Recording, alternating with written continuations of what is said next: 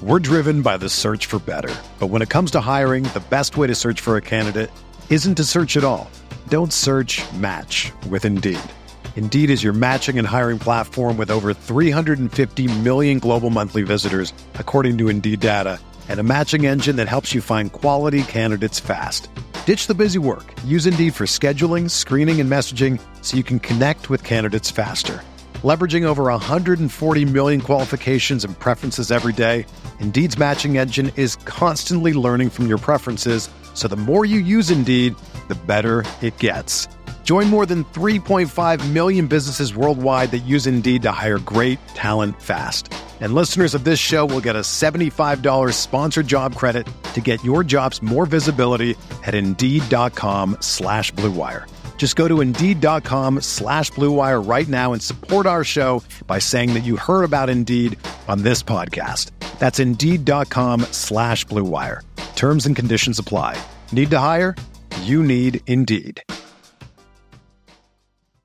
you ever feel like you're always on? What do you do when you need a moment to chill? How do you like to hit the reset button to get ready for what's next? These days, everything is go, go, go. It's nothing but nonstop hustle all the time. Work, family, friends, a million pressing social issues, and an expectation to be on 24/7, sometimes you just need a moment to turn off and hit the reset button. That's when you reach for an ice-cold Coors Light, the beer that's made to chill. Listen, there's a lot going on in Green Bay right now, and I feel like we could all use a moment to chill with a Coors Light. See, Coors Light is cold lagered, cold filtered, and cold packaged. It's literally made to chill. It's as crisp and refreshing as the Colorado Rockies, perfect for a moment to unwind. Coors Light is what I choose when I need to unwind. So when you want to hit reset, reach for the beer that's made to chill. Get Coors Light in their all-new look delivered straight to your door with Drizzly or Instacart. Coors Brewing Company, Golden, Colorado, and as always, celebrate.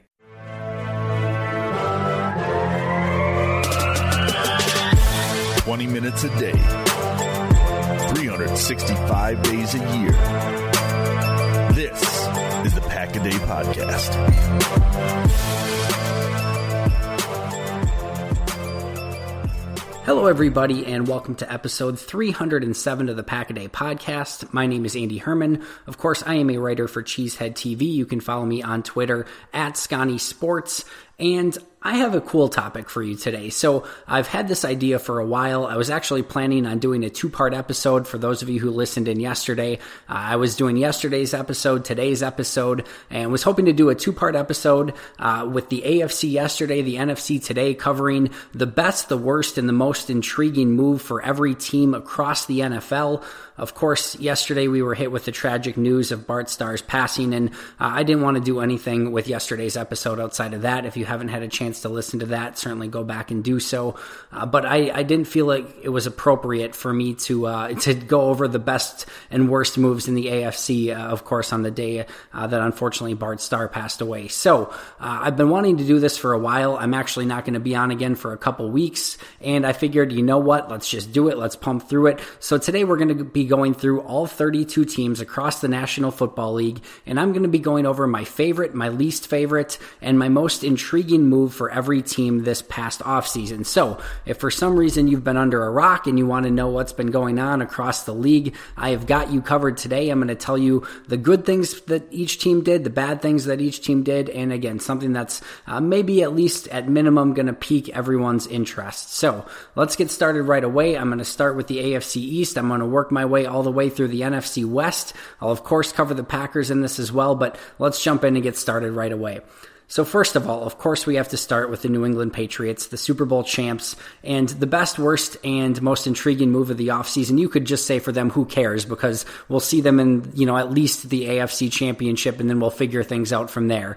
But in all seriousness, the move that actually really intrigued me the most for the Patriots was picking up Chase Winovich in the third round. And, you know, of all the things that, you know, they've done, all the moves that they've made, it's always tough to really gauge, you know, what New England England's going to do with all of these players. But Chase Winovich is just such a New England move, getting a outside pass rusher, somebody who has a lot of versatility and just has a nonstop motor. I love Chase Winovich. I loved him coming out. I thought he was a high second-round pick-ish.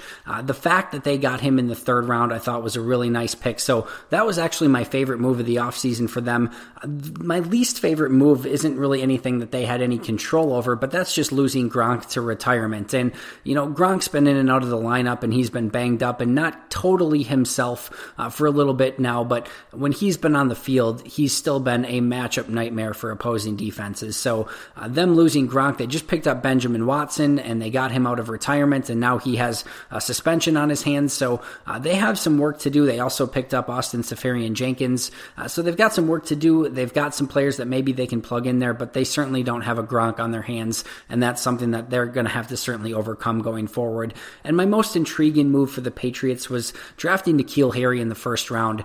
Harry's somebody that I've had my eye on for a really long time. I have concerns over his ability to separate, but this is just, again, another classic New England pick where they're focusing on the upside, focusing on what he can bring to the table. I think he's going to be a matchup nightmare in the red zone, and if all of a sudden he figures out route running and how to separate, look out. And I kind of have a feeling that we're going to look back at N'Keal Harry and look back at his college tape and be like, how did we not see this coming? He has the ability to be a star in this league, and I think all of the all of the concerns that all of the scouts and what Aaron Nagler, of course, calls the, draft industrial complex or draft Twitter, whatever you want to call it. All the concerns about N'Keal Harry, I think, are legitimate. And, that's why maybe it wasn't my favorite pick of theirs or favorite move this offseason. But he's got a lot of talent, and I'm intrigued on how he's going to work with Tom Brady in that offense.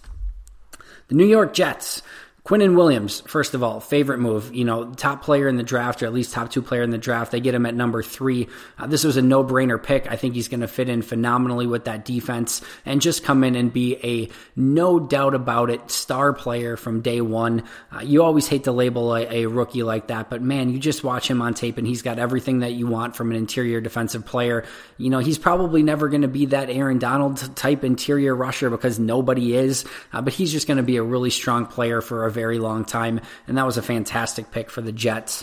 My least favorite move is just everything about this front office head coach situation that now has Adam Gase overseeing a little bit of everything. There's already been way too much drama for one off season for this team.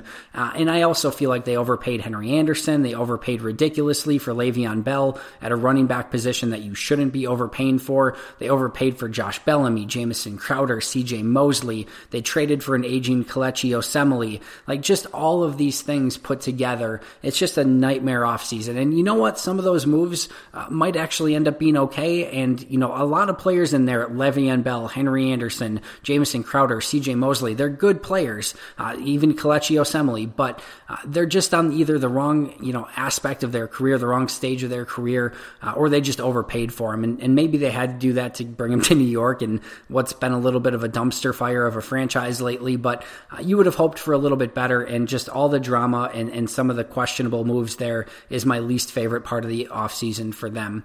My most intriguing aspect is just, can Sam Darnold survive all of this? He showed flashes a season ago. I still think he has, everything that he needs to be successful in this league, except maybe the supporting cast and a team and a franchise that's going to be able to support him going forward. And it's so sad sometimes that you see these super uber talented prospects just go to a situation where it's near impossible to succeed. And I'm just hoping that that's not the case for Sam Darnold. Moving on to the Miami Dolphins, my favorite part of their offseason has certainly been trading for Josh Rosen, and I was a huge fan of Josh Rosen coming out of the draft last year. I thought he showed signs this past season, but of course he was just in a no-win situation. That team was horribly coached, maybe not horribly put together, but they just didn't have the pieces that they needed to be successful in Arizona, and he just had a brutal offseason. To have him, basically basically be told he's the guy. Don't worry about it. Don't worry about it. You know, you show up to, mini camps and they tell you you're the guy. And then they trade you, they draft another quarterback, and they don't even talk to him about it is ridiculous. But I think the Dolphins really got a really nice high upside quarterback for a late second round pick. So great job on them. And certainly Josh Rosen is somebody that I'm going to be cheering on going forward. On the flip side, I thought Miami did a really poor job of addressing their needs on defense. You know, they've got two top-end type players in Xavier Howard and Minkah Fitzpatrick that I really, really like, but they traded away Robert Quinn. Cameron Wake left. They tried to address the defense a little bit by picking up Christian Wilkins, of course, in the first round, but, you know, he's more of a solid, really good interior type of player, but he's probably never going to be that all-pro, flashy style, 10 to 12 sack a year guy. He's just a really good football player. So I'm just questioning exactly how well this defense is going to be put together. And to be fair, I think the Miami Dolphins realize that this isn't going to be their year and they're starting to build towards the future a little bit, but I just would have liked to seen them address the defense a little bit better overall. And I didn't think they did that. And the most intriguing is Josh Rosen. And I'm not going to do that a ton where my favorite is the most intriguing, but with Josh Rosen, that's definitely the case. And I'm certainly really excited to see what he's going to be able to do for them going forward. Buffalo Bills. My favorite part of this entire offseason for the Bills has been how they've systematically upgraded the offensive line, picking up Ty Nashiki, Quentin Spain, Mitch Morse, Cody Ford. They've really addressed that offensive line up and down. I really love the Cody Ford pick in the second round. You know, they probably paid a little bit more for Mitch Morse than I would have liked, but overall, they massively needed a better rotation or just a better group of players on the offensive line. They didn't have depth. They didn't have much of anything. So I thought they went and just immediately addressed that. Josh Allen needs a strong offensive line in front of him. You want a young quarterback to succeed with the type of talent he has. Build an offensive line in front of him, and that's what they did, and I think that's going to pay off big for the Bills. On the flip side, I thought they overpaid a little bit for Cole Beasley and John Brown at the receiver position. This is nitpicking a little bit because I think that gives them two type of receivers that they really needed. They get the slot receiver in Beasley. They get the speed receiver in John Brown. Talk about a perfect match in John Brown and Josh Allen. You know, Josh Allen's a deep ball specialist. John Brown can, certainly use his speed to go get some of those deep balls as well. So it's nitpicking a little bit. I actually just really like this offseason in general for the Bills. Really like what they did. So it's not a super awful, overpay. And sometimes in Buffalo, you do need to overpay to get players to come your way. So not brutal, but I did think they overspent a little bit for Beasley and Brown. And then my most intriguing aspect is I just want to see what Ed Oliver is going to be able to do in an NFL defense. So I love Ed Oliver. I think he's going to be a beast, and I'm just really excited to see what he's going to bring to that defense. For the Cleveland Browns, I thought this was a really interesting offseason for them. Of course, they go get in, Odell Beckham. They pick up, Hunt from Kansas City. And, this was really a huge opportunity for them because they're not in a bad spot from a salary cap standpoint. You know, they've got, Baker Mayfield, on a cheap deal still. So this is really an interesting offseason for them. But my favorite thing that they did of everything was just bringing in Freddie Kitchens as head coach. I thought he did such a nice job when he, took over as offensive coordinator last year when they changed coaches. And I just thought that he had a natural rapport with Baker Mayfield in that offense. I thought he was really creative in his play calls, and I just thought they had something really, really great there, and I love the fact that they brought him back to be the head coach of that franchise. My least favorite move might be surprising, and maybe this is a little hot takey, but my least favorite move was actually the Odell Beckham trade. First of all, I thought they gave up, a decent amount of capital. I really like Jabril Peppers. I didn't think that Greg Williams ever really used him the right way, but I really still think that he has a spot in this league to be a high-end player. Kevin Zeitler was one of their best offensive linemen, and then you give up picks 17 and 95, a first and third rounder. In overall, you get Odell Beckham, of course, and Olivier Vernon. But here's why this is a little bit interesting to me. This is still probably a team that is still in the building stages and having a first and third round pick to, again, get some cheap guys on contract, on cheap contracts. I think that was probably the right way to go. It's so tough to really, bash them getting a player the caliber of Odell Beckham and adding him into an offense and a receiver core of Odell, Landry, and Callaway, because they're going to be all so good together. And Baker Mayfield now has every weapon that he needs to be successful. But the biggest reason that I question this trade is this team's in a really, really good spot. They have a ton of young talent on cheap contracts and a really great chemistry. And I just wonder what Odell Beckham's going to bring to the table from a chemistry standpoint. If they're confident that his head's in the right place and that he's going to be everything that they want him to be, and he's not going to be, a guy that's, causing problems in the locker room and things of that nature, then absolutely I'm good with this trade. But I still think you have a young, impressionable team, and I'm just not sure that this is the right person at the right time to bring into this locker room. But time will tell. I don't hate it by any stretch of the imagination. I'm excited by it. I'm just not sure it's necessarily what I would have done. And again, just giving up Zeitler and some of those top picks and Jabril Peppers is again some of the concern as well. I do like them getting Olivier Vernon for the defensive line, so that's intriguing to me. But just a trade to keep an eye on going forward, if nothing else. And then the most intriguing part of all of this is just how good can this offense be with Freddie Kitchens, Baker Mayfield, Nick Chubb, Duke Johnson, Kareem Hunt, Odell Beckham, Jarvis Landry, Antonio Callaway, David Njoku. This is a fantastic offense on paper, and I look for Baker Mayfield to take even a bigger jump this year, especially with those weapons. So super intrigued by this franchise and really excited where they're going to go. And certainly, it's worth keeping an eye on just how that Odell Beckham trade works out for them, both this year and for the long term. Cincinnati Bengals up next. My favorite part of their offseason, picking Jonah Williams round one. This is a team that's had a really tough time, drafting tackles. Not too long ago, they just drafted Jake Fisher and Cedric Ogbuehi, who both are now no longer with the team. They haven't been able to solidify that tackle spot, and I think they've now done that with Jonah Williams. On the flip side, paying Bobby Hart and John Miller, two really mediocre offensive linemen, some fairly big deals, was a super questionable move to me. And now they've, kind of made some changes across the offensive line. They moved Cordy Glenn to guard, and all of this is kind of for, Bobby Hart at right tackle, which to me just seems crazy. So not a fan of those moves. And then the most intriguing is just, Zach Taylor at head coach. How good can he be as a head coach?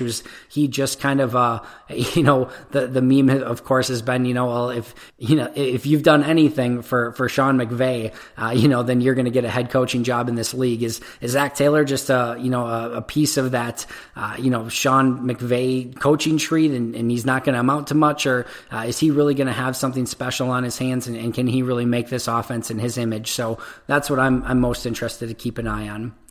Baltimore Ravens' favorite thing, bar none, was signing Earl Thomas. Disappointing to see Eric Weddle leave, and go to the Rams on such a cheap deal and then having to pay Earl Thomas so much. But, Earl Thomas is the better player at this stage in their career. He's younger, more athletic, and he's just going to bring so much to that defense. And I think that was a really amazing signing for them. What I didn't really like for the Ravens was just not doing a better job addressing the receiver position and maybe just weapons in general. When you've got a Lamar Jackson, you've got to bring in some veteran receivers who he can count on, that he knows exactly where they're going to be. And I just didn't think they did a great job of that. Of course, they drafted Hollywood Brown, which I really, really loved. They signed Seth Roberts, drafted Miles Boykin. I just didn't think it was enough. They basically have Hollywood and Willie Snead and then a bunch of questions. So I would have liked them to bring in just maybe a couple veterans who maybe could have solidified that spot just a little bit more. But I am really, really excited about Hollywood Brown, so I don't want to give him too hard of a time. But I just thought that, maybe with Lamar Jackson at quarterback, they could have done a better job of getting him some weapons. And the most intriguing aspect of this team is just really seeing where this offense is going to be in 2 to 3 years. Maybe not in 2019, 2020, but with Lamar Jackson, Hollywood Brown, Miles Boykin, Justice Hill, some young, super fast, super athletic players on offense. Speed, and I'm excited to see where they're going to be able to go with that. So we'll see going forward. Like I said, we'll probably see some of the returns this year on those young players. Again, the three rookies in Hollywood, Boykin, and Hill, and the second-year player in Lamar Jackson, but I'm more excited to see where that's going to go in the next 2 to 3 years going forward. For the Pittsburgh Steelers, my favorite aspect is finally moving on from Le'Veon Bell and Antonio Brown, two ultra-talented players that, wore out their welcome, and it was just time to move on. They performed absolutely fine on offense without Le'Veon Bell last year. They've got the next big superstar in Juju Smith-Schuster ready to step up, with Antonio Brown being gone. So I think they're going to be just fine, and I think the lack of headaches that those two caused is going to be addition by subtraction. Didn't really like the 3-year, $25.5 million deal for cornerback Steven Nelson. I'm not just a big fan of Steven Nelson. I don't think he's going to bring a lot to the table. Just thought that overall that the money could have been spent better elsewhere.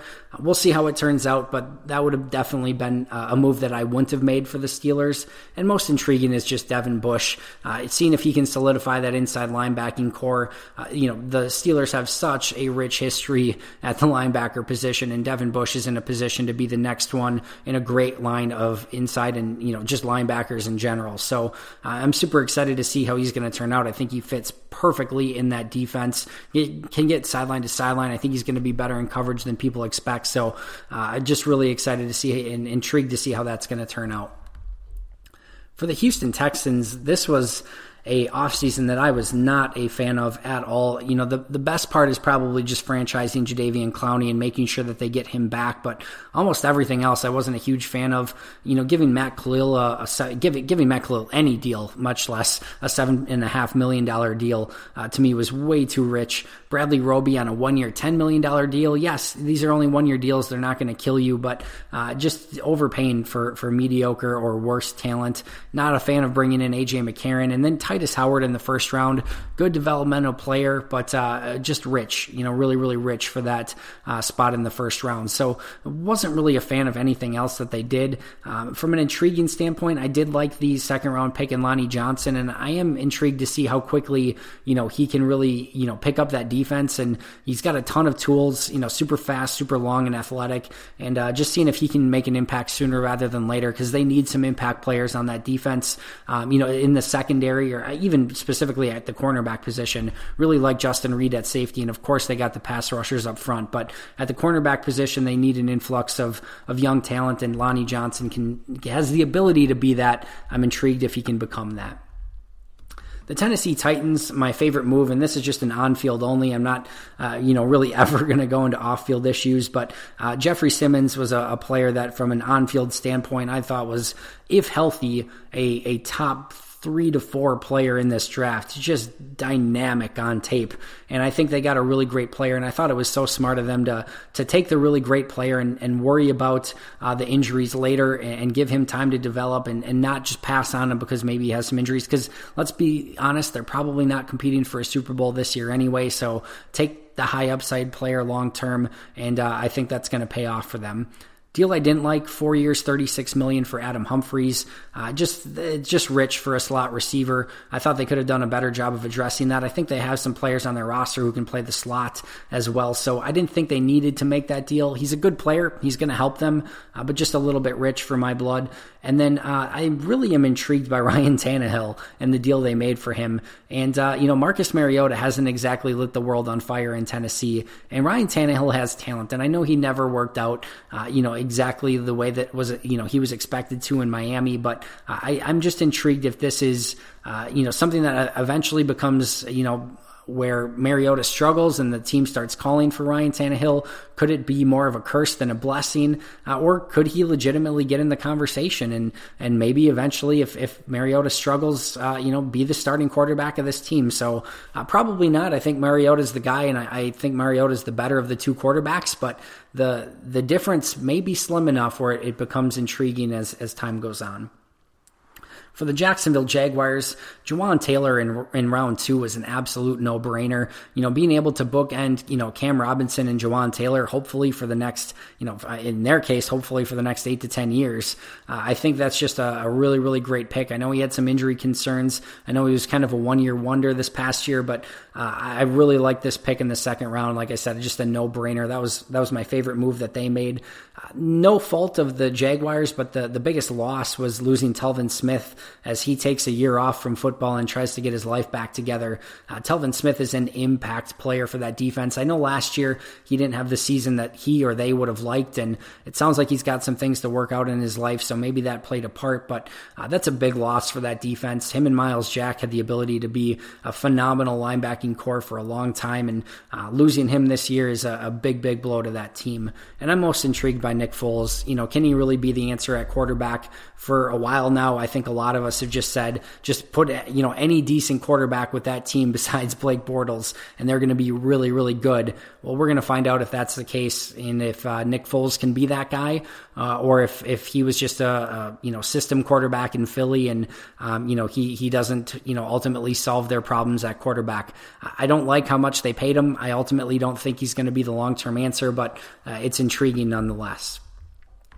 For the Indianapolis Colts, this was another intriguing offseason, one that I wasn't a super huge fan of either, but my favorite move was re-signing Margus Hunt. He had a really great year a season ago. I thought he was going to make some serious bank on the open, on the open market, and he ended up only with a 2-year, $10 million deal. So I thought they really got him on the cheap, and I think that's a really great signing for them.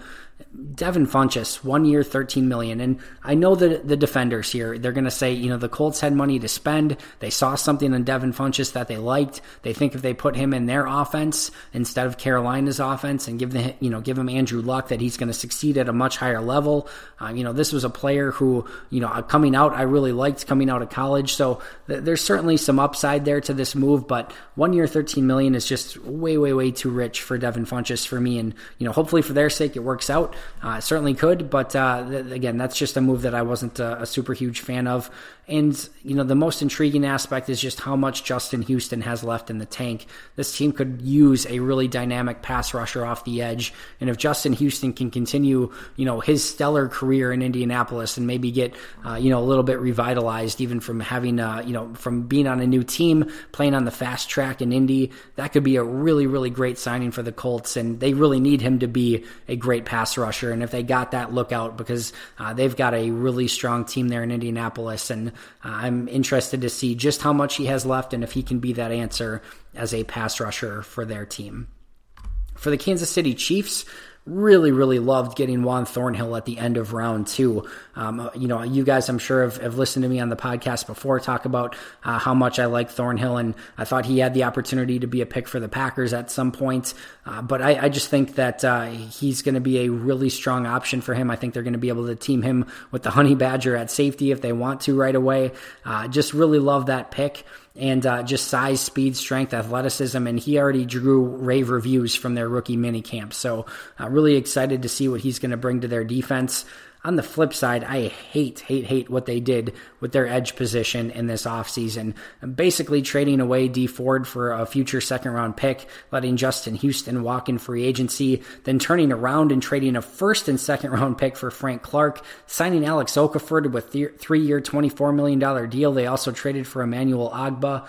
I get that they are going through a change in scheme on defense, but if that means that you've got to trade away or let go of your players for pennies on the dollar and then overpay to bring new players into that system, then you either have the wrong system or you made the wrong choice on what system you're changing to, because they had two really good players in D Ford and Justin Houston. And to give up all of those assets and all of that money for Frank Clark and Alex Okafor, and to a lesser extent, Emmanuel Ogbah, just not a fan of that change in philosophy and in the direction that they went, because to me, they could have had the same players that they had. They would have been better off, and they still would have had a first-round pick, at their disposal. So hated how they, maneuvered at the pass rush position this offseason. And the thing I'm most intrigued by is just how this team overcomes for the losses of Kareem Hunt from a season ago. I know they've had some time to make up for that already, but Tyreek Hill as well. And who knows where that story ends. And again, not a topic I want to discuss here, but they have the unfortunate situation of having to potentially try to, overcome the loss of both of those players, and how they do that. I thought they, overspent for Mecole Hardman in the second round of the draft, but he's a player that fits in their offense extremely well. So time will tell, but how they have to replace those two players is going to be the most intriguing aspect of this upcoming season. For the Broncos, just really liked their overall draft. Noah Fant, Dalton Risner, Drew Lock, Draymond Jones, Justin Hollins, Juwan Winfrey.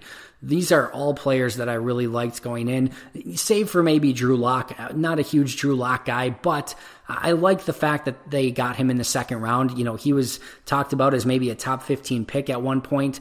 This is a team that's in need of a quarterback, taking a flyer on him in the second round. He's got a big enough arm to play in Denver, you know, some of the weather conditions that they get there. So I actually like that pick for the Broncos. So just their overall draft from, you know, first through seventh rounds, I just liked how they maneuvered it overall. And again, picking up Noah Fant and Dalton Risner, especially in the first couple rounds, I think is going to really help solidify their offense.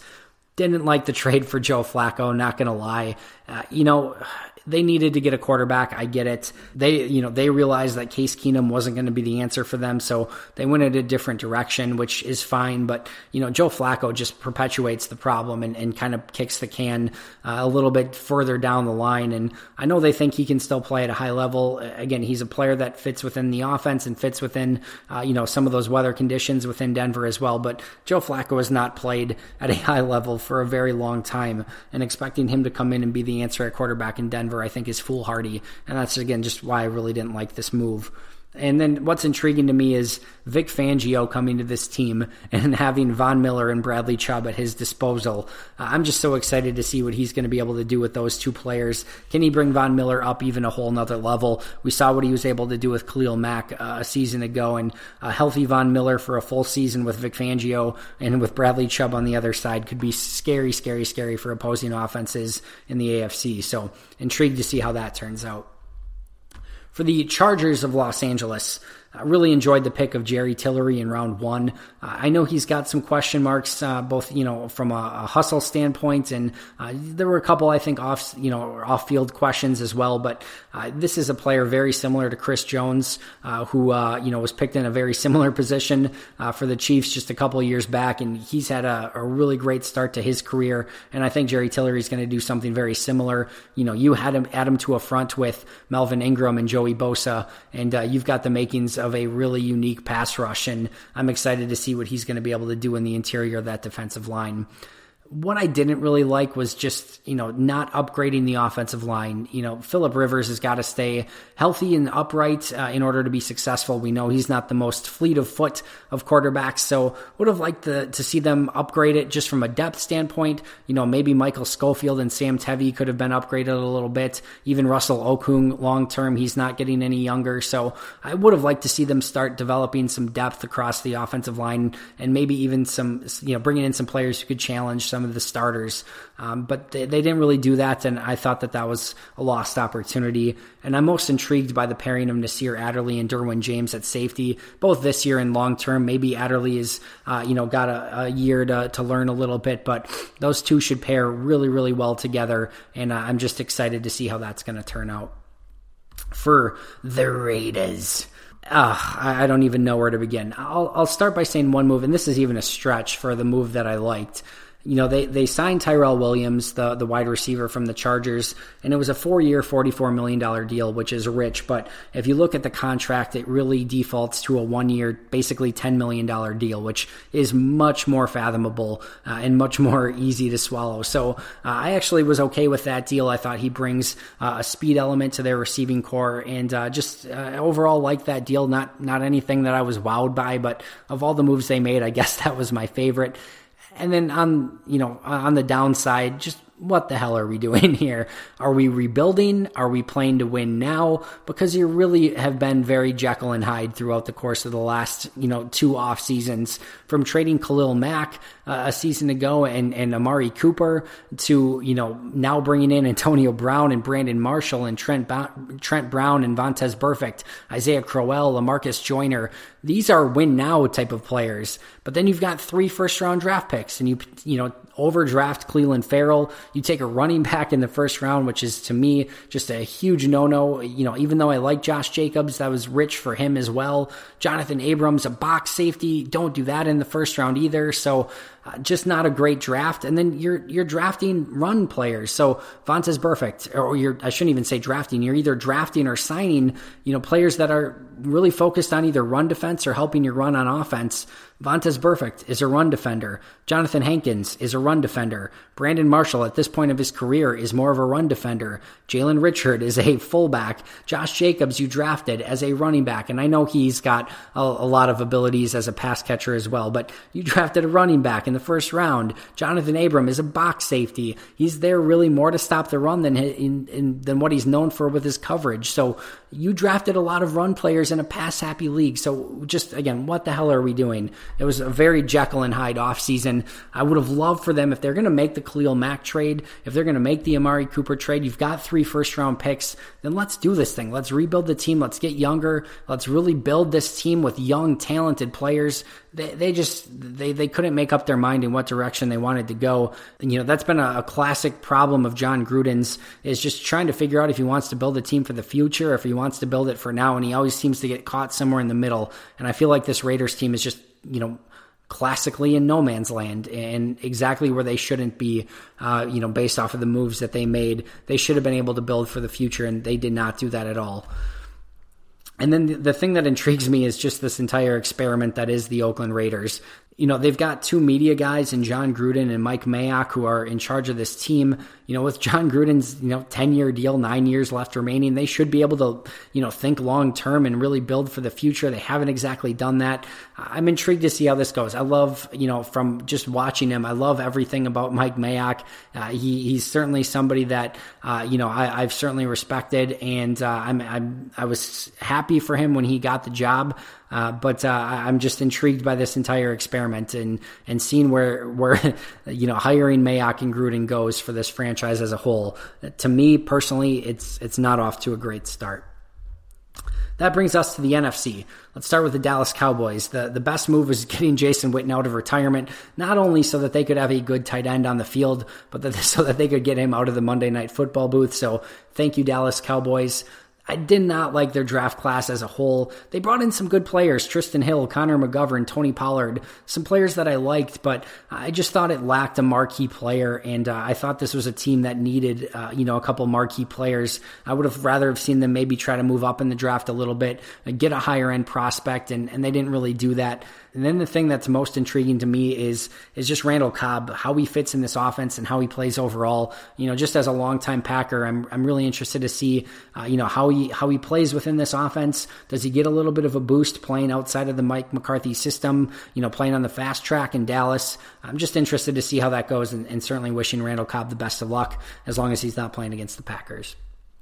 For the Philadelphia Eagles, my favorite move, and this will probably be of no surprise to anyone that's listened to me, is Andre Dillard replacing Jason Peters long term. Picking him up in the first round, the fact that they get to mold him for a year, develop him. We know tackles have a usually tough first year coming into the league, so the fact that they get some time to develop him, and then probably this is Jason Peters' last season.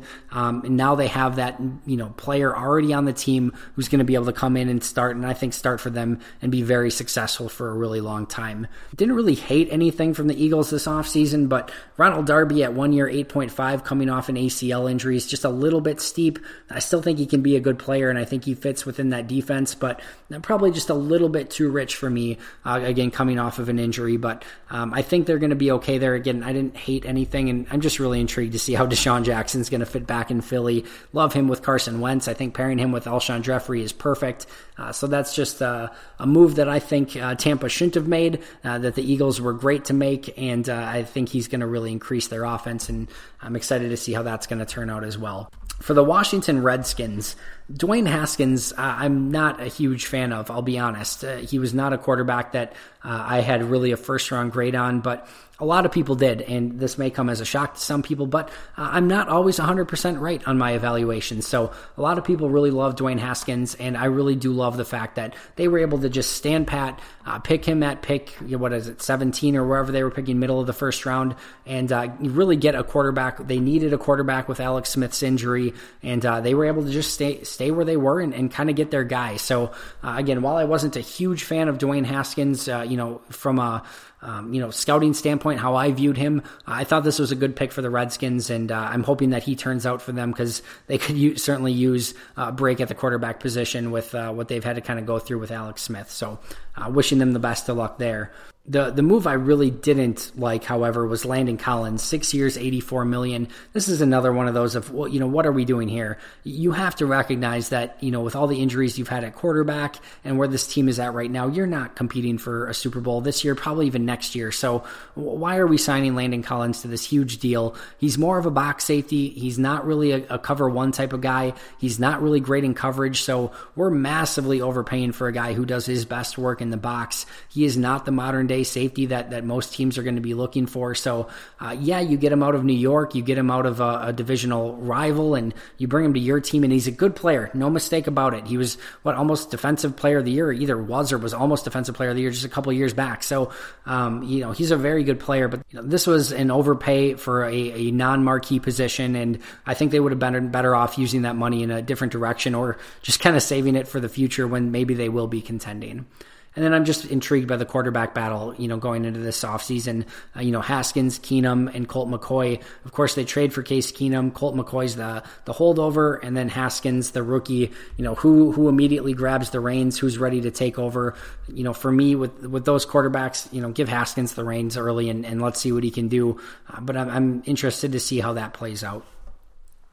For the Giants, for them, where with the Browns, I didn't like the Odell trade. For the Giants, I kind of did. And I know that, again, that this is kind of hot takey, because I know a lot of people hated it for the Giants and loved it for the Browns. But I did like this move for the Giants. Again, they're a team that they're keeping Eli at quarterback, so they're not ready to compete anytime in the near future. And again, I liked the haul that they got for him. They were able to pick up Jabril Peppers, Kevin Zeitler, pick 17, pick 95 for Odell Beckham and Olivier Vernon. And I just like the young players that they were able to acquire, and the young talent that they were able to acquire for a player who's kind of been a little bit of a headache for them. And if they realized that they didn't want that in their locker room anymore and they wanted to move on, then I think they got good value for the trade. So, didn't hate this for the Giants. In fact, like I said, it was one of my favorite moves to the offseason for them, just because I think it is a little bit of addition by subtraction.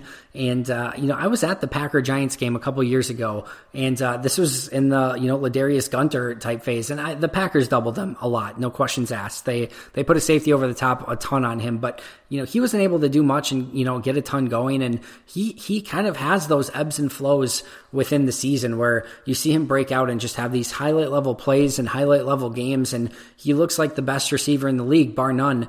And then he, kind of goes stagnant for a little, little bit at times as well. So again, like this trade for the Giants, and thought they got good value for moving on from Odell once they decided to make that decision.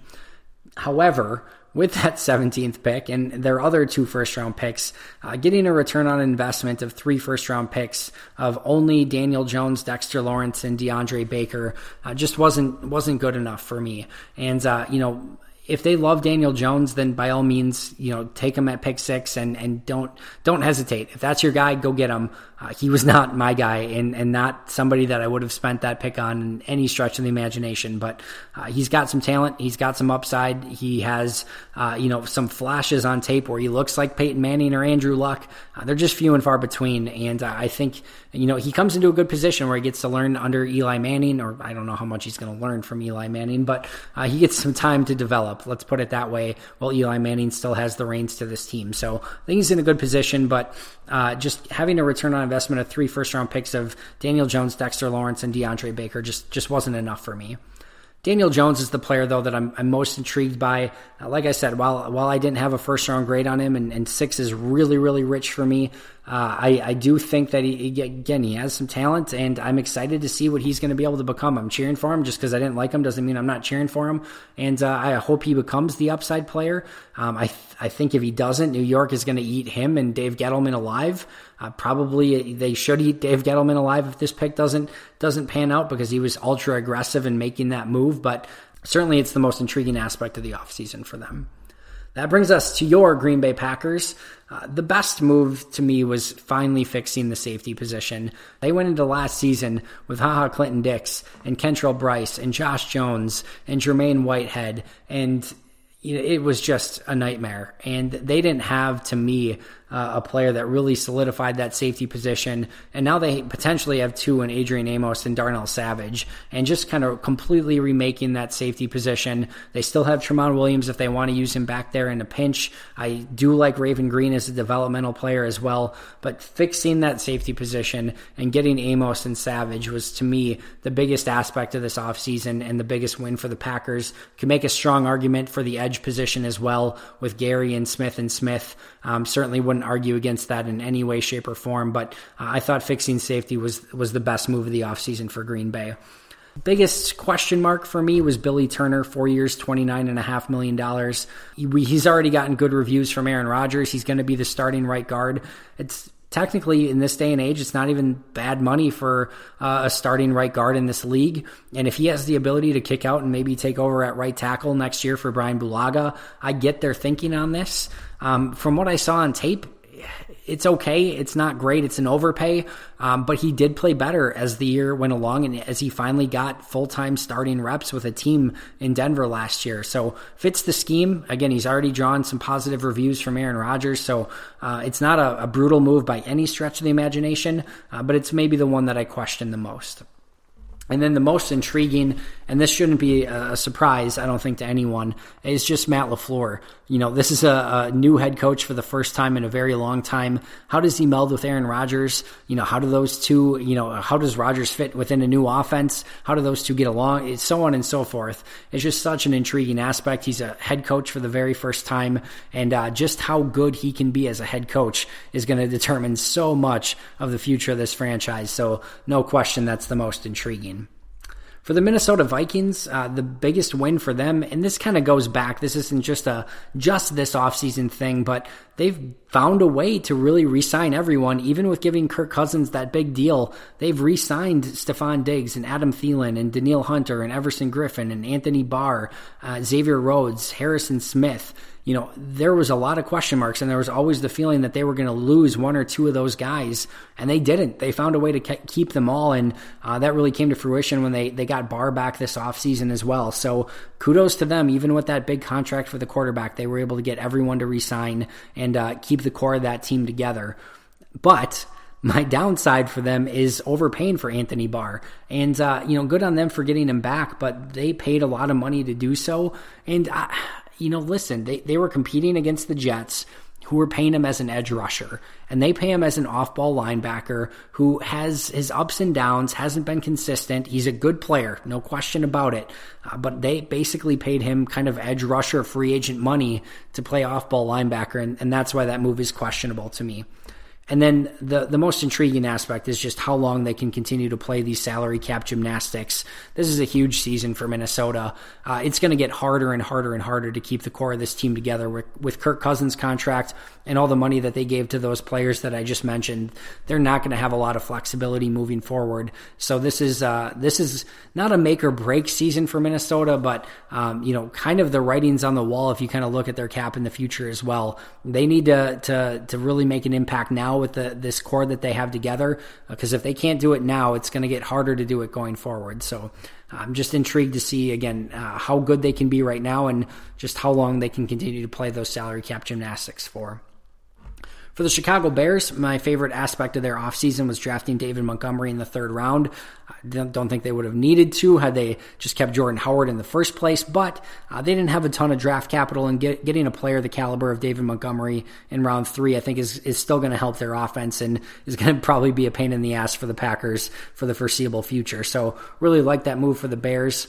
On the flip side, you know, replacing Adrian Amos and Bryce Callahan with HaHa Clinton-Dix and Buster Screen. These are two clear downgrades. You know, I don't care what any Chicago Bears fan or, you know, media person or personality wants to say. These are two pretty big downgrades on the defensive back position. And, you know, if HaHa Clinton-Dix can play like he did a couple years ago and maybe fit in with this defense a little bit better than he did in Green Bay, it's a cheap deal, right? It's not a huge issue for them if he doesn't pan out as expected. He's got some upside, and it's a cheap deal, so I understand what Bears fans will say here, but what I will counter with is the one thing that you want with that defense, in the back of that defense, you've got a playmaker in Eddie Jackson already. You've got solid corners. You've got playmakers up front and Akeem Hicks and Khalil Mack. The one thing you need is just a solid player at the back end of that defense. And what I mean by that is somebody who's very assignment sure, who's not going to give up big plays, because everyone else is going to do their job at a very high level in front of you. You just clean up the trash, be a sure tackler, and again, don't give up those big plays, and you've got exactly what you need, and you can find that player for a cheap price. Bringing in a high-risk, high-reward guy in HaHa Clinton-Dix, not necessarily as a player, but on a play-by-play basis. Yeah, he's probably going to get, 3 or 4 big turnover plays for them this year, and it's going to be, probably, well celebrated by the Bears and that defense, and good for them, but he's going to give up some huge plays too, and that's just the one thing that defense doesn't need, so I really didn't like those moves for the Bears. And then I'm really intrigued by Cordarrelle Patterson as a hybrid player in Matt Nagy's offense. Talk about a really fun chess piece as a running back, a receiver, a returner. He's going to fit perfectly there and again, be another player who's probably a pain in the ass for the Packers going forward. Detroit, I'm happy to say, didn't really love their offseason. Amani Oruwariye, I'm probably saying that name wrong, but really was a player I liked, had a early second round grade on as a corner coming out of the draft, and they got him in the 5th round, and it would not surprise me if he started early in this season. So really like that pick in the 5th round for the Lions, and think he can be a player for them going forward. You could certainly make an argument for TJ Hawkinson or Trey Flowers here as well. Both super talented players that I really like, and certainly would have been a fan if the Packers picked either of them up, either via the draft or free agency. But you're picking a tight end in the top 10 of the draft, which is super rich, and you're giving a massive deal to Trey Flowers. So they gave up a ton of assets to get those two players, which is why they weren't my favorite moves, but still noteworthy nonetheless. Did not love giving up 4 years, $36 million for Justin Coleman as a slot corner. Just don't think that he has anywhere near that value. Good luck to them, with that deal. I think Green Bay is going to be able to pick on that position a little bit, but I thought that was really, really rich, and I'm happy that they made that deal. And then the thing I'm most excited about or intrigued by is TJ Hawkinson. I think he can be such a great player. He goes into a team who, and a coach with Matt Patricia, who wants to fill the role of Rob Gronkowski with that team. And TJ Hawkinson's not going to be Rob Gronkowski, but he's going to be a hell of a player. And I'm just intrigued to see just how high his ceiling can be. That brings us to the New Orleans Saints, and my favorite pickup for them was Jared Cook. And I just think in that offense with Sean Payton and Drew Brees, they are going to use Jared Cook to the best of his abilities.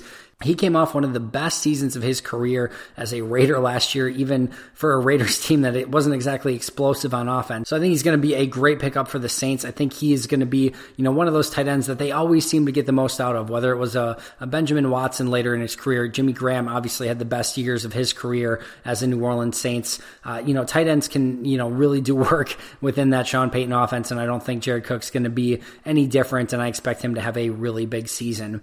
They, of course, had the unexpected situation come up where Max Unger retired a little bit out of nowhere, and they were kind of under the gun a little bit to try to find a replacement.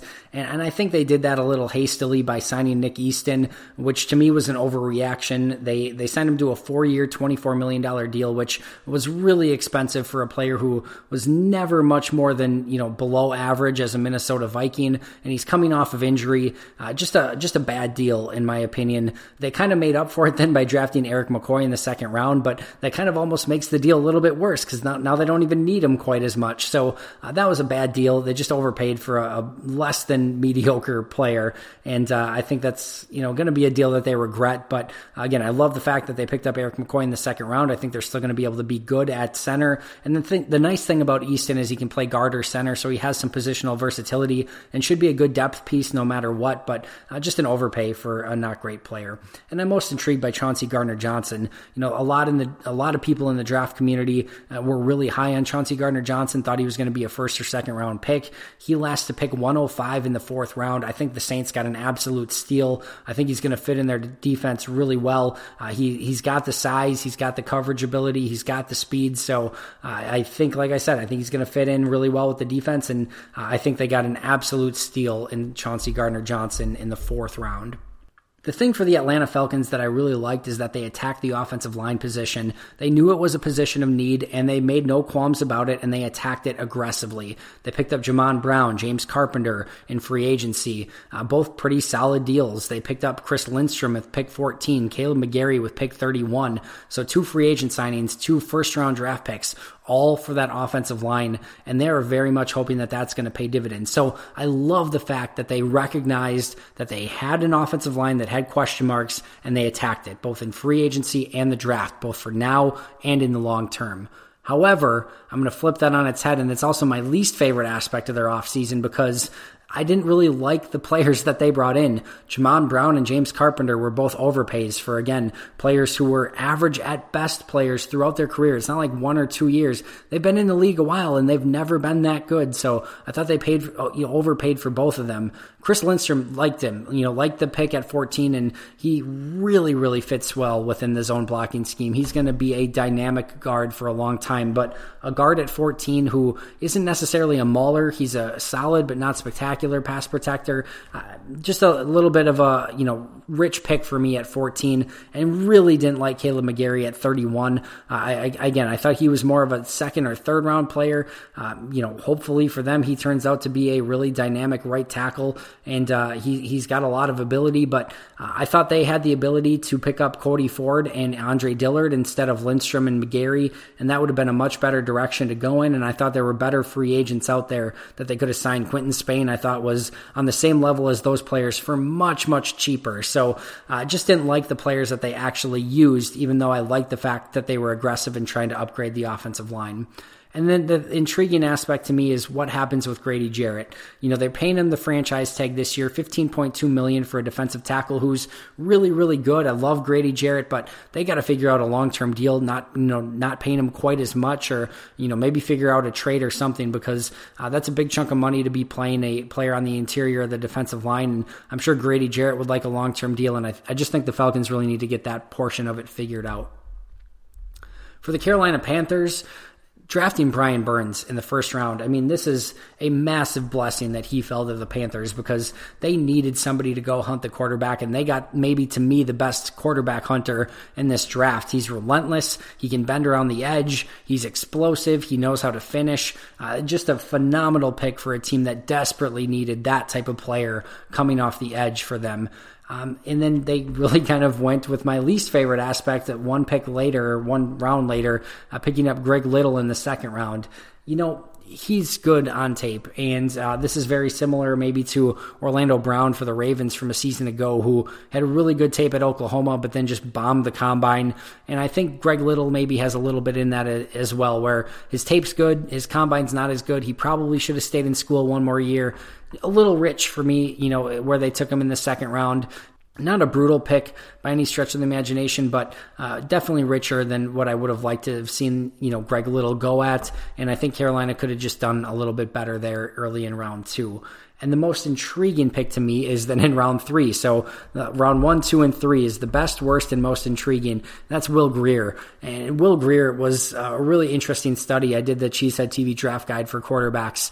And initially, I wasn't a huge fan. He runs himself into a lot of pressure and a lot of sacks on his own. He needs to do a better job of staying in the pocket. But he's dynamic. He certainly does make some plays as well, kind of dancing around the pocket. He doesn't have the strongest arm in the world, but he makes some throws. And he makes some throws. If you want to talk about just, tight ball accuracy, he might have been the best quarterback in this draft, with making some ridiculous throws and putting it right where the receiver needed it. So I really like this pick in the third round, especially. There's some tools that he lacks, and he may never be, even if he develops in a perfect situation, he may never be a top 15 quarterback in this league, but I think he has some starting traits. And with Cam Newton coming towards, maybe the end of his career, that's probably premature to say when Tom Brady's, well into his 40s.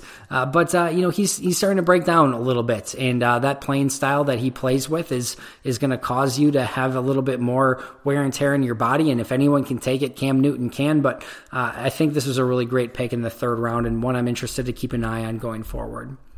For the Tampa Bay Buccaneers, my favorite aspect was hiring Bruce Arians, and that also is my most intriguing aspect. I'll cover both of them at once. It's just, can he save Jameis Winston's career? Because, Jameis Winston, first overall pick in the draft, this is really the last chance. Can Bruce Arians save Jameis Winston? I love the fact that they brought him in to kind of be that guy that can maybe, rejuvenate his career, rejuvenate this offense. And, a lot of people might say, listen, Todd Monken in this offense a year ago was really, really good and really came up with some creative stuff. And that's true, but a lot of it was with Ryan Fitzpatrick early. They kind of ebbed and flowed a little bit, had some ups, had some downs. Jameis Winston never really, had that, breakout moment yet in his career. So I'm intrigued and excited to see what Bruce Arians is going to do with the Tampa Bay Bucs.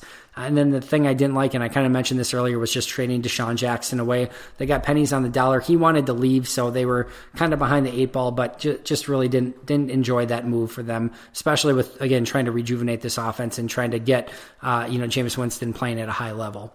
For the San Francisco 49ers, how often can you have one offseason where you completely revitalize your edge position by getting a D Ford and a Nick Bosa in the same offseason? And they did absolutely that. I love the fact that they didn't have to give up a ton for D Ford. I know they gave up a future too, but that's not brutal.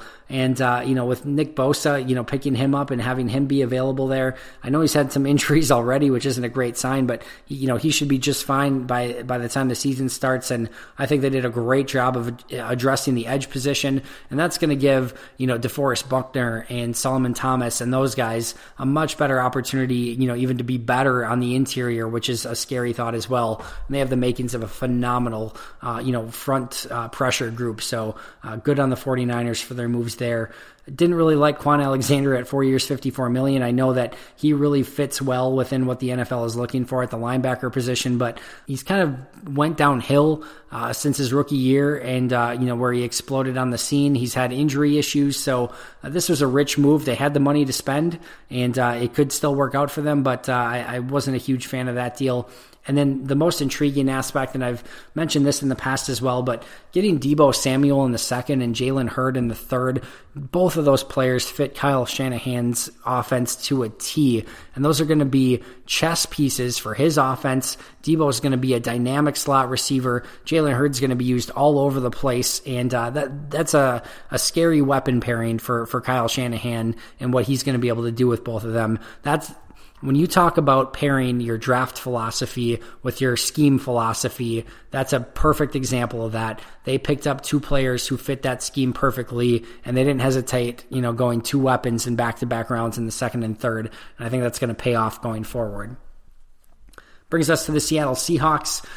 This probably won't be a hot take, probably won't be a surprise. DK Metcalf in the second round, my favorite aspect of their draft. I always thought DK Metcalf in the top 15, 20, maybe even top 10, where some people were talking, was way too rich, way, way, way too rich. And I just didn't see that type of player on tape. I thought he had the injury question marks. He basically only ran a few routes. I think if you look at some of the top receivers in this league, they're artists. And what I mean by that is it's their footwork and their route running ability. It's not necessarily always the speed and the strength. You look at a player like Devontae Adams, who has some really great physical traits, but he's an artist at his position. Stephon Diggs, same thing. Antonio Brown, same thing. It's the artists at that position that really succeed. But man, talk about a freak athlete that all of a sudden now lasts until the end of the second round. Now we went too far in the opposite direction, and it's crazy that DK Metcalf lasted that long in the draft and really went to the perfect spot because Russell Wilson is one of the best deep ball throwers in the entire league. Now they lose Doug Baldwin to injury. They need a receiver. This kid's going to start day one, and he's going to be a dynamic playmaker, and I love the fact that they got him late in round two, and I think that the rest of the NFL is really going to regret that, and I think the Seattle's going to absolutely love it. The biggest question mark here is the same question mark we've had with Seattle for years now, and that's the offensive line. And yes, they picked up DJ Fluker and Mike Iupati, some veteran players who can fill in at guard, but no long-term answers at the offensive line position. Neither of these players are even really great short-term answers, so you got to upgrade this offensive line position. They didn't do it again, and I have some serious question marks about the long-term health of Russell Wilson if they do not find some players to adequately protect for him. And the most intriguing aspect is just how they respond to losing Doug Baldwin. This was a really great leader for them, you know, on the field, off the field. He did so much as a player. Again, another artist at the position, just a really great route runner, always found ways to get open. Of course, they picked up DK Metcalf, as we discussed, but he's going to be a tough player to replace, and how they do that will go a long way in determining their season. The Arizona Cardinals, talk about a team with an interesting offseason. My favorite aspect, picking up Marcus Gilbert from the Steelers for a 2019 6th-round pick. They're not paying him a ton. Really solid offensive lineman. He's not, you know, going to wow a lot of people, but I think that was a really solid pickup. I think he's going to fit the offense, and just a player who probably should have went for a little bit more than a 6th-round pick in a cheap contract. So, you know, I think they kind of got caught stealing a little bit there from the Steelers, and good on them for doing it. Not a fan of a ton of what the Cardinals did this offseason, so picking up Marcus Gilbert on the cheap was one of the things I did like, and good on them for making that move. The worst was just the entire handling of the quarterback situation, and I want to play this out here because I think it's really interesting, because I think teams make the mistake a lot of times of just assuming that when they drafted a player in the top 10 that he's the guy, and that no matter what happens going forward, he has to be the guy, even if he didn't really perform as expected in his first year. Now, I don't think that's the case of what happened with Josh Rosen. I don't think they can adequately evaluate what Rosen did based off of last year and the team that he had. He didn't even get a full season. So that's why I don't like this move, but I do give them some kudos. It's the most important position in all of sports. And if they thought they had a guy in Josh Rosen who was maybe okay, and they think they have a guy that has the ability to be great in Kyler Murray, then I'm okay with what they did. But just how they handled this entire thing, even just going back last year to aggressively trading up for Josh Rosen because he was their guy, to not really giving him any chance with the team that he had a season ago, not even giving him a full season, to then trying to upgrade the quarterback position, telling Josh Rosen he's going to be the guy, he's practicing with the team the week before the draft, and then, you know, picking up Murray and then trading Rosen for pennies on the dollar for a late second round pick. It's just not a great look overall, and no one's going to care if Murray's the guy. If Kyler Murray comes out and is one of the, you know, top 15 to 20 quarterbacks this year and one of the top 15 to 10 quarterbacks going forward, you know, no one's going to care. No one's going to care one bit. Even if Josh Rosen goes out and has a solid career, if Kyler Murray's even a little bit better, people will forget about it and never have any qualms about it. But just how they handled the entire thing was really, really poor, and that was my least favorite aspect of their offseason. And the most intriguing is just how Cliff Kingsbury and Kyler Murray match up together. Can this air raid system work in the NFL? They've got the players and the pieces that they need on offense with Kyler Murray and a lot of their new receivers, Andy Isabella being one of them, you know, and Hakeem Butler being another, to go out and succeed. David Johnson's going to run, you know, hopefully wild for them in this offense. So I'm intrigued on how this is going to work out, and it's going to be certainly a great case study going forward. But this is a coach who got fired from his college position a season ago, and a quarterback who's all but playing baseball, you know, expected to play baseball up to this point a season ago. So what a really crazy, you know, year for those two. And now they're the future of this franchise. And it's certainly super interesting as we watch this. And like I said, a great case study going forward. And last but not least, the Los Angeles Rams. Best deal, Eric Weddle, 2 years, 12.5. It's cheap. It's great. He's going to solidify the back end of that defense, and just really like what they did there. My least favorite, Clay Matthews. It's not brutal. It's not bad. Just my least favorite, you know, 2 years, $16.75 million is a little rich for a player that's on the downside of his career. If you watched his tape last year, he took a big step back from 2017 to 2018. I really liked Clay's tape in 2017. I really disliked his tape in 2018. So I thought he was on the decline, and he goes into a great position. You know, he's going to be able to be more of a rotational guy, hopefully playing 30 to 35 snaps a game rather than 50 to 60 to 70 snaps a game. So I think that's going to elongate maybe his career a little bit. And again, I like the situation he's going into, but I think they overpaid for him just a little bit, unfortunately.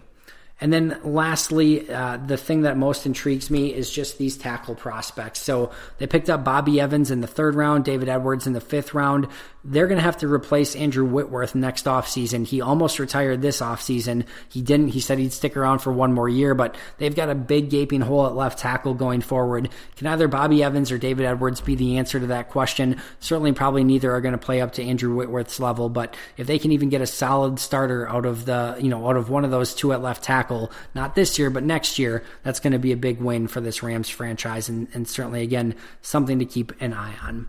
That does it for my entire breakdown of all 32 teams, the best, worst, and most intriguing move for every single team this offseason. I hope you enjoyed it.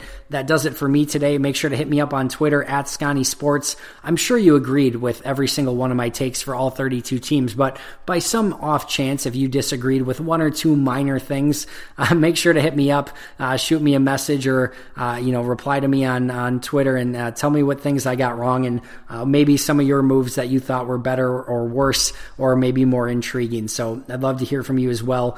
Make sure to follow us on Twitter at Pack-A-Day Podcast. You can always respond to anything that we have there and give us ideas, send us messages. Our DMs are open, so tell us how awesome we are. We would love to hear that. And always make sure to give us some high ratings and tell us how you're feeling on your favorite podcasting station as well. Those ratings really go a long way, and if you haven't subscribed already, we really appreciate it also. A small update for myself, I'm going to be doing some work for Pro Football Network this season. I'm really excited to join that team. If you aren't following them already, make sure to do so. You can follow them on Twitter at PFN365. They're doing a lot of exciting stuff. Tony Pauline, if you're not familiar with his draft work, he's one of the best in the business, and he's going to be joining the team this season as well. So we've got a lot of exciting things happening. Certainly not changing all the work that I'm doing for Cheesehead TV or any of the other stuff that I do, so no worries there. I'll still be podcasting and doing all my writing for Cheesehead TV like I always do, but this is just another venture that I'm really excited to pick up and work with going forward. So make sure to follow them again on Twitter at PFN365. Make sure to check out Dan, Matt, and Janelle tomorrow. But until next time, and as always, go Pack Go. One kick away from the NFC Championship game from the 41. Left hash mark, 51-yard field goal attempt, snap, placement, kick to the upright. Harry, he is right. It is good, and the Packers are going to the NFC Championship game. And what a happy bunch of Green Bay Packers.